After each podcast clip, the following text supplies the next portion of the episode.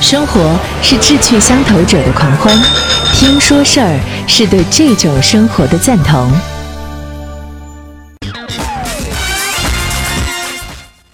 这里是陈听，与您共享。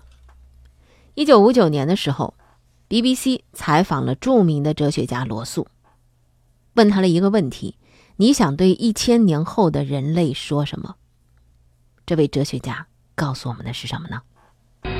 I should like to say two things one intellectual and one moral. The intellectual thing I should want to say to them is this.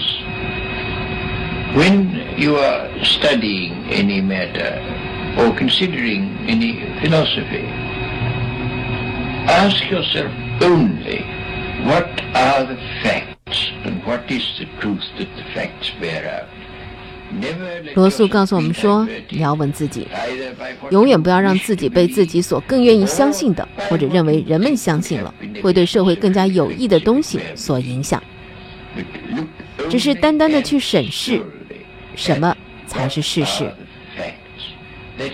这是我想说的关于智慧的一点。我想对他们说的有关道德的一点十分简单。我要说爱是明智的。恨 hatred 是 is 愚蠢的。 foolish. In this world, which is getting more and more closely interconnected, we have to learn uh, to tolerate each other.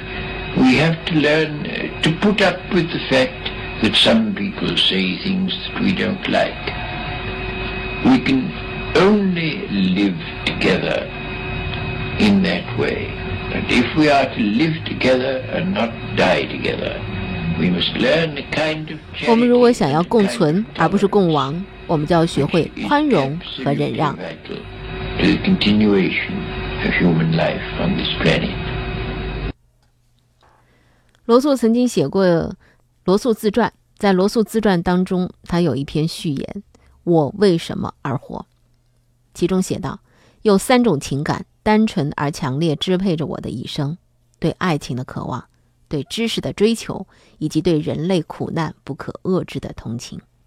我之所以追寻爱情，首先，爱情使人心醉神迷，如此美妙；其次，爱情可以解除孤独。”身历那种可怕孤寂的人的站立意识，会穿过世界的边缘，直望入冰冷死寂的无底深渊。最后，置身于爱的结合，我在一个神秘缩影中看到了圣贤与诗人们所预想的天堂。我也同样的热情追求知识，我渴望理解人类的心灵，渴望知道星辰为何闪耀。爱情与知识尽其可能引领着我通往天堂，然而怜悯总是把我带回现实。饥饿中的孩子，被压迫和折磨的人们，给子女造成重担的无助老人，以及孤独、贫穷和痛苦的整个世界，都是对人类理想生活的嘲讽。我渴望能够减少这些不幸，但是无能为力，这也是我的痛苦。这就是我的一生。